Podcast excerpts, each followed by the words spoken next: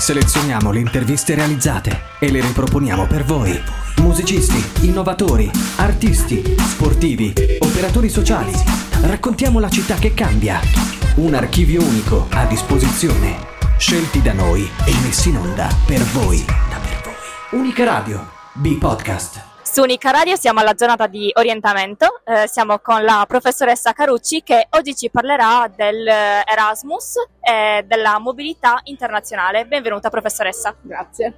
Quali sono gli obiettivi dell'Erasmus che gli studenti si possono aspettare, quindi scegliendo di introdursi in questo percorso? Sì, gli studenti hanno questa opportunità di svolgere un'esperienza all'estero di studio eh, noi abbiamo adesso aperto il bando per quest'anno, quindi per la mobilità del prossimo anno accademico, eh, 900, con 900 borse di studio semestrali e oltre 1300 posti di possibilità di, di, svolgere in sedi diverse l'esperienza.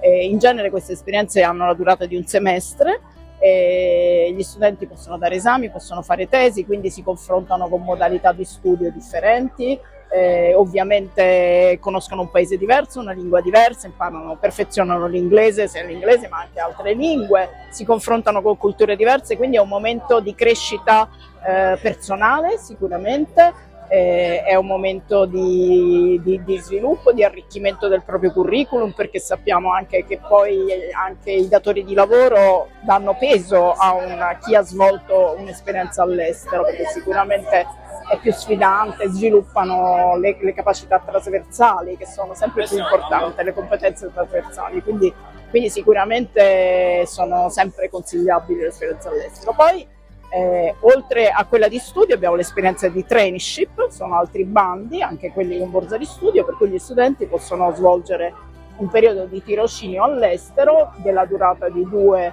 da, da due mesi fino anche tre mesi, ma possono essere prolungati anche quelli fino a cinque mesi, sei mesi.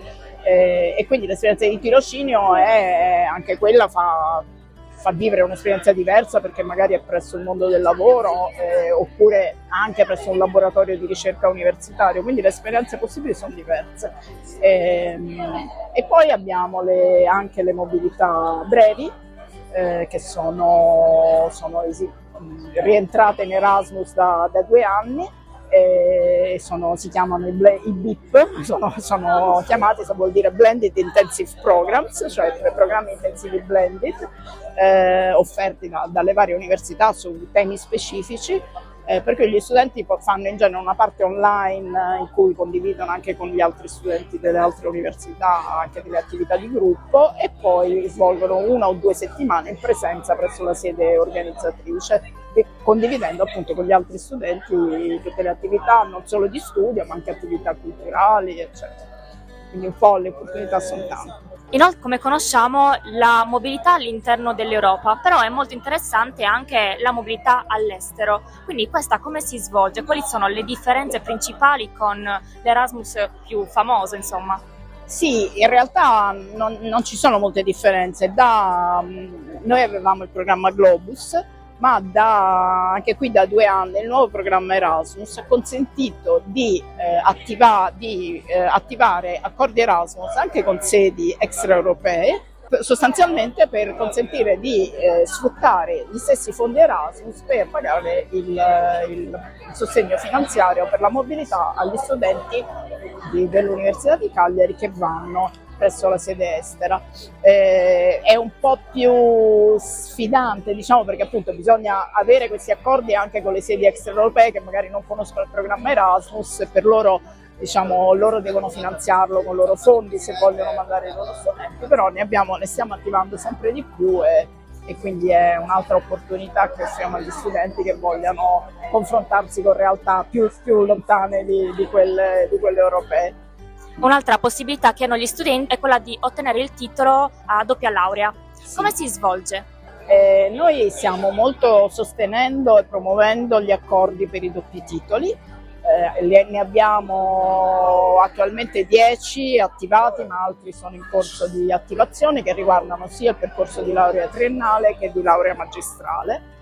Eh, sono accordi che il corso di studio, il corso di laurea fa con una sede estera che ha un percorso analogo, simile, per cui gli studenti che, si, che sono inseriti e selezionati per questo percorso in genere svolgono un anno presso la sede estera, può essere anche un semestre, ma in genere è preferibile un anno, e, e, hanno un percorso diciamo, concordato per cui devono dare un certo elenco di esami che poi verrà interamente riconosciuto la, in sostituzione dell'anno che non hanno trascorso qui e alla fine del percorso eh, otterranno sia la laurea dall'Università di Cagliari che la laurea dall'altra università, quindi si troveranno con due lauree, per quello si chiama doppio, doppio titolo, è un'esperienza anche quella molto molto, molto interessante perché fa immergere ancora di più nella realtà dell'altra università, fa capire effettivamente le differenze che ci possono essere nelle modalità di studio e arricchisce molto anche ancora di più dal punto di vista personale e poi appunto alla fine si, ottiene, si ottengono due lauree, quindi sicuramente eh, è estremamente interessante e noi appunto ne, ne, ne, contiamo di attivarne sempre di più, quindi anche lì invito gli studenti a, a venire a iscriversi perché troveranno queste opportunità disponibili. Un'ultima domanda che le faccio riguarda invece il progetto Educ, se sì. ce ne può parlare ce lo può descrivere? Sì, eh, Educ non è in realtà un progetto, è un, eh, anche se poi è finanziato come progetto, ma si tratta di un'alleanza europea, sono, è un'iniziativa del, della Commissione europea nata nel 2018 che ha deciso, l'Unione Europea ha deciso di promuovere alleanze di più università di paesi europei che, inizia, che ha chiamato le università europee, adesso si chiamano alleanze di università europee. E noi siamo stati finanziati nella prima, ha bandito una serie di, di bandi per selezionare queste alleanze noi siamo stati eh, selezionati nella prima call, quindi siamo partiti dal 2019 con Educ che prevedeva sei università insieme e dal 2023 ci hanno rinnovato il finanziamento e ci siamo ampliati otto università. Abbiamo, abbiamo, due università francesi, Rennes e Paris-Nanterre, abbiamo l'Università di Potsdam eh, in Germania, abbiamo l'Università di Masaryk in Repubblica Ceca, Pech in Ungheria e le ultime due che si sono unite sono la University of Southeastern Norway in Norvegia e Jaume I in Spagna. E con queste università facciamo moltissime attività in comune, eh, e quindi gli studenti di, della nostra università, di questa università, hanno moltissime occasioni di incontrarsi, abbiamo dei, sviluppato dei corsi online eh, con mobilità virtuale per cui gli studenti possono, anche se in, in, uh, appunto in modalità virtuale, però fare lavori congiunti eh, abbiamo anche lì mobilità di breve durata, summer school abbiamo fatto, facciamo dei corsi, abbiamo prodotto dei corsi che gli studenti possono scegliere anche lì per arricchire le competenze trasversali, abbiamo un corso proprio rivolto agli studenti triennali per avvicinarli al mondo della ricerca, quindi sul pensiero critico, sviluppo del loro pensiero critico e altre, altri moduli. Questo corso si può scegliere anche per acquisire crediti, crediti liberi che abbiamo insomma, con, con dei corsi. E faremo adesso a breve delle attività sull'imprenditorialità eh, più, più per, per i dottorandi, però insomma ci sono eh, sempre di più attività che offriamo agli studenti che possono eh, sfruttare per, anche lì per, come arricchimento del loro curriculum per trovare cose magari di interesse che gli consentono di, eh, di promuovere altre di fare altre, altre, attività collaterali al corso di studio, però possono essere riconosciute e comunque li mettono in contatto con, con questi altri paesi e con gli studenti degli altri paesi. Professoressa Crucci, la ringraziamo ancora per la sua disponibilità. Buongiorno da Unica Radio, ci troviamo qua con il professore Daniele Cocco eh, di Ingegneria e Architettura. Qual è stata la reazione degli studenti alla presentazione del corso di studi? Mi sembra buona a giudicare da quella che è l'affluenza dei ragazzi nelle aule nelle quali si sono presentati diversi, diversi corsi di studio. Mi sembra molto buona, d'altra parte appunto l'offerta formativa della facoltà è veramente molto ampia copre praticamente tutti i settori dell'ingegneria e dell'architettura. Andiamo da un corso di laurea in scienze dell'architettura fino ai corsi di laurea classici in ingegneria civile, chimica, eh, ambientale, biomedica, elettrica, elettronica, informatica, meccanica e gestionale per arrivare poi alla novità di, di, quest'anno, del 2024, che è il corso di laurea in ingegneria navale, che verrà peraltro erogato nella sede staccata di Olbia. Quali sono le prospettive lavorative dei corsi di studi? Le prospettive lavorative sono veramente molto buone, anzi vi posso dire che facciamo davvero fatica, ma davvero tanta fatica a eh, rispondere a tutte le richieste che arrivano dal territorio oggi la, la domanda di ingegneri è davvero veramente forte e quindi l'invito ai, a questi ragazzi che frequentano queste giornate di orientamento è davvero di seguire questi percorsi. E all'interno del corso di studi ci sono dei laboratori, ce ne può parlare? Sì, all'interno di ogni corso di studio ci sono tipicamente degli insegnamenti di laboratorio diventano via via più frequenti questi insegnamenti dedicati ai laboratori man mano che si va avanti, no?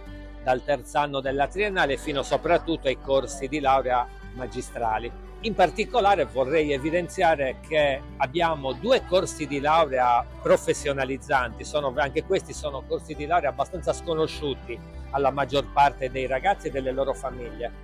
Sono dei corsi di laurea dove la componente laboratoriale è fortissima.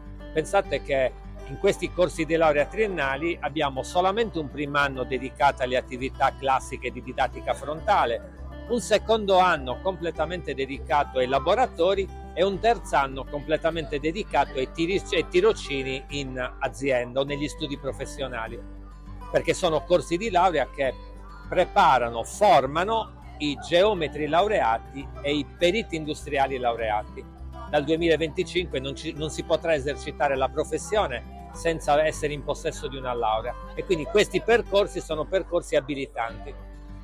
Come è organizzata la facoltà con i corsi di studio e il piano di studi? Ci sono differenze rispetto all'anno scorso? Eh, sì, la facoltà è organizzata attraverso eh, nove corsi di laurea triennali e due corsi di laurea professionalizzanti, a cui poi fanno seguito 11 corsi di laurea magistrale. I corsi di laurea in ingegneria eh, sono organizzati con piani di, di studio che condividono tante attività.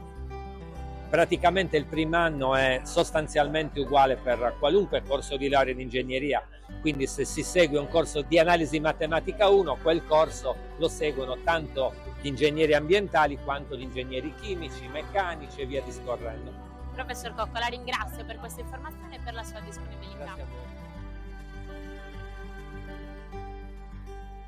Buongiorno, siamo su Unica Radio e ci troviamo qui con la professoressa Gola. Buongiorno. Buongiorno, Buongiorno a voi, grazie. Qual è stata la reazione degli studenti alla presentazione appena conclusa? Eh, guardate, quest'anno sono stata rimasta particolarmente stupita e anche molto contenta perché le aule sono tutte piene, le presentazioni che ho fatto io, anche questa, è stata ascoltata con molta attenzione, alla fine si fermano sempre a fare domande. Eh, vedo giovani molto interessati e molto orientati a, delle, a, un futuro che vedono anche molto specifico. Fanno domande su, molto precise su cosa si può studiare per diventare eh, qualche eh, cosa, figura professionale anche particolare e quindi è stato molto interessante anche ascoltarli, l'università ha molta esigenza di sapere quali sono le aspettative, quali sono i desideri, i bisogni delle nuove generazioni. Come è stato organizzato il piano di studi e se ci sono differenze rispetto a quello dell'anno precedente? I piani di studi eh, vengono ogni anno aggiornati. In particolare nella facoltà di studi umanistici è stato inserito un corso di laurea interamente nuovo che è un corso di laurea magistrale a ciclo unico in conservazione e restauro dei beni culturali, però anche altri percorsi sono stati rivisti.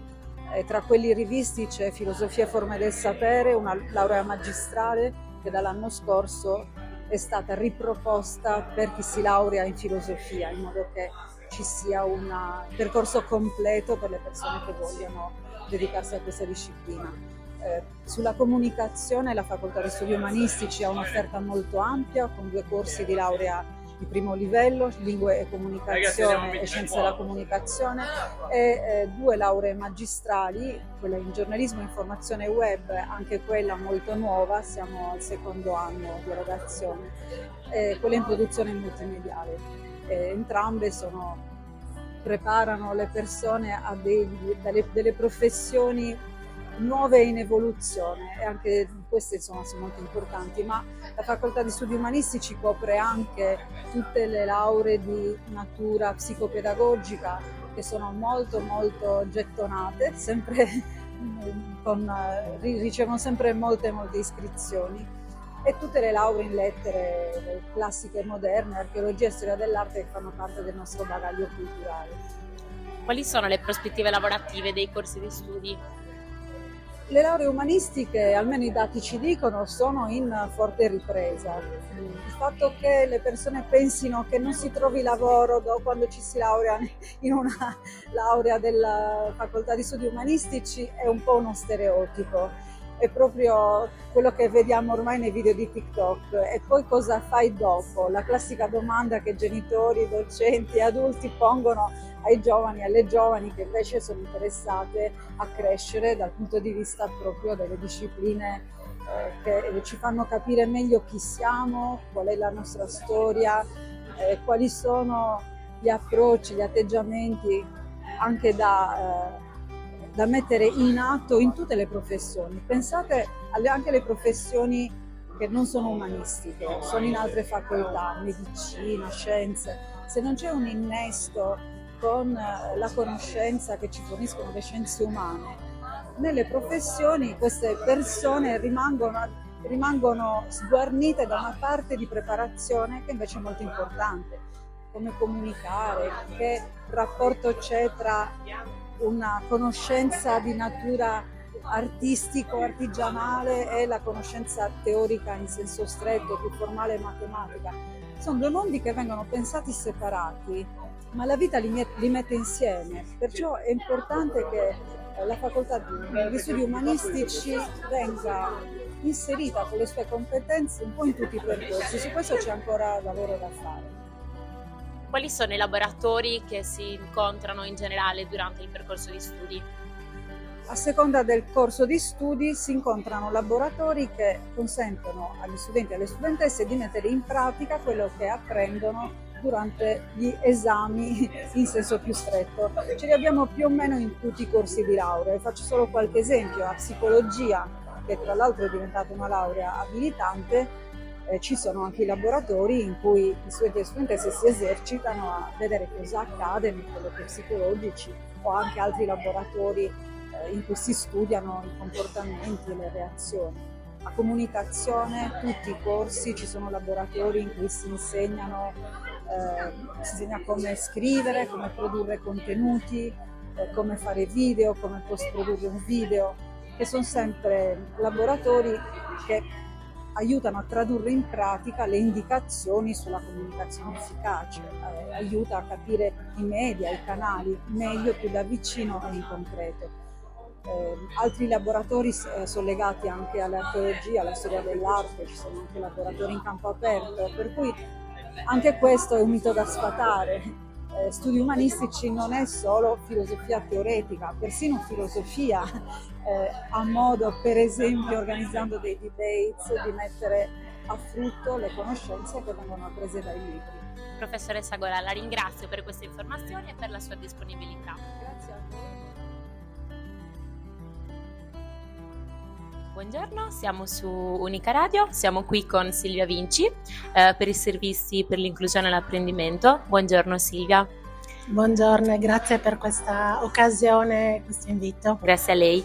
Quali sono i servizi offerti dall'università? Innanzitutto eh, siamo qui nelle giornate dell'orientamento, quindi questa è un'occasione per noi per incontrare tanti studenti e studentesse eh, con eh, disabilità, con eh, dislessia, altri disturbi dell'apprendimento e altri BES.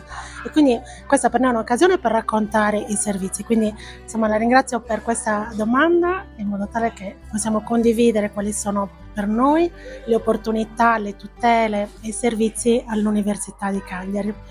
Il nostro supporto è su tutto il percorso, quindi a partire dall'inizio un momento come questo, che è quello dell'orientamento, in cui diamo delle informazioni agli studenti su come scegliere il loro percorso e poi ci sono dei, degli altri momenti specifici in cui la normativa e la legge appunto prevedono delle tutele, per esempio i test d'accesso.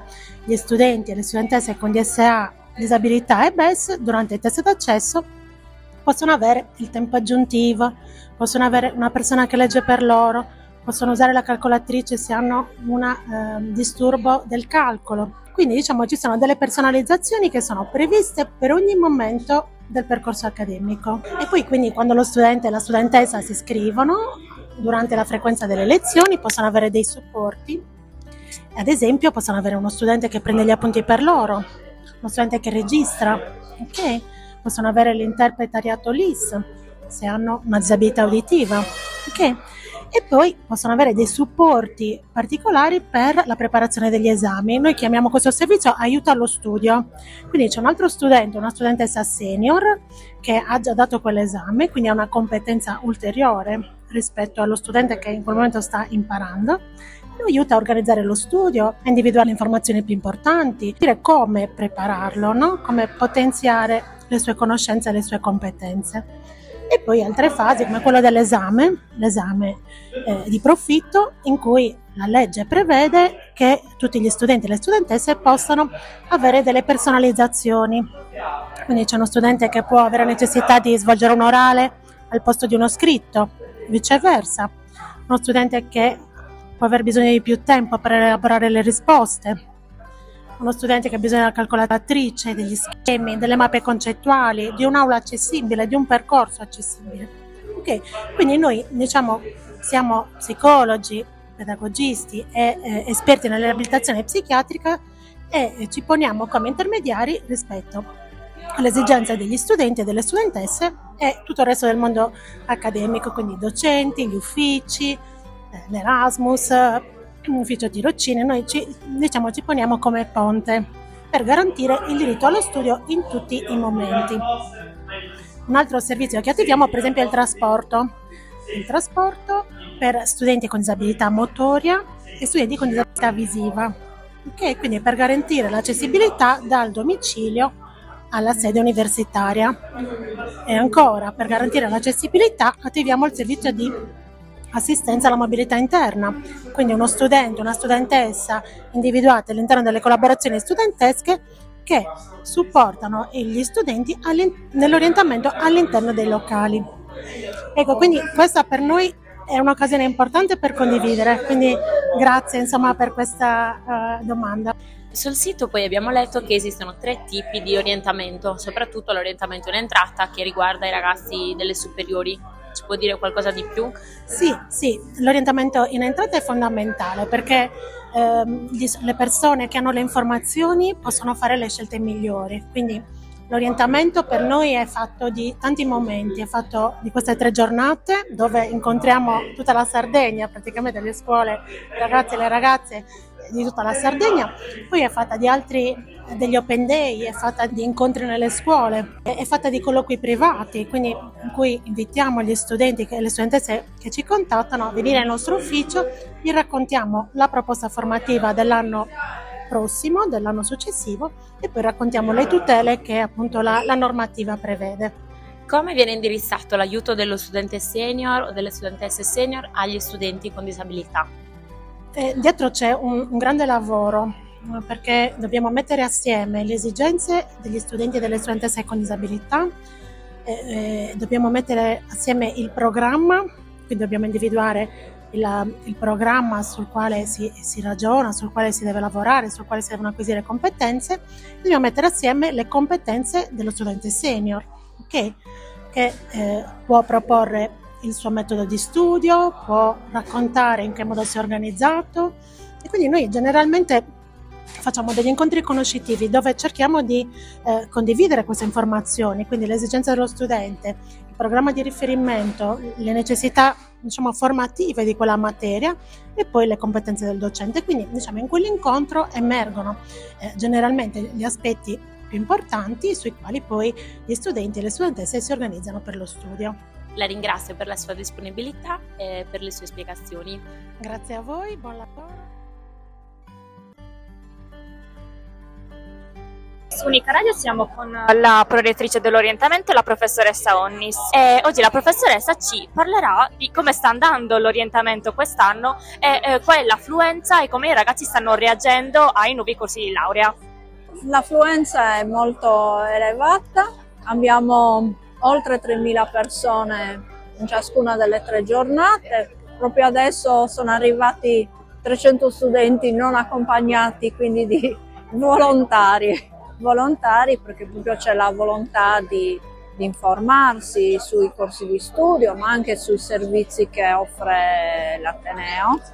Eh, stanno reagendo bene, grande affluenza sicuramente a medicina, con la novità del corso di laurea in medicina e chirurgia interamente in inglese quest'anno, poi c'è il nuovo corso di studio in ingegneria navale con sede ad Olbia, anche quello sta riscuotendo molto successo e poi i corsi di studio eh, classici nonostante l'offerta formativa si sia rinnovata con eh, otto nuovi corsi di studio tra primo livello, quindi triennali e magistrali al ciclo unico e magistrali le prospettive sono sicuramente molto buone rispetto alle iscrizioni future dell'anno 2024-2025. Beh, questa è la nostra speranza, eh, la nostra speranza è soprattutto eh, far comprendere agli studenti che si può studiare in un ateneo come il nostro con un'offerta molto disciplinare, non è necessario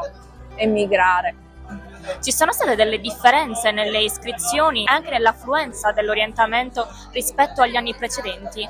Ovviamente non contando l'anno del Covid che purtroppo... Sì, comunque eh, i numeri anche rispetto all'anno scorso che era il primo anno in presenza dopo le giornate di orientamento a distanza sono superiori e soprattutto tante scuole che arrivano uh, dal nord della Sardegna, dal centro, dall'Orliastra, dal Sulcis. Quindi.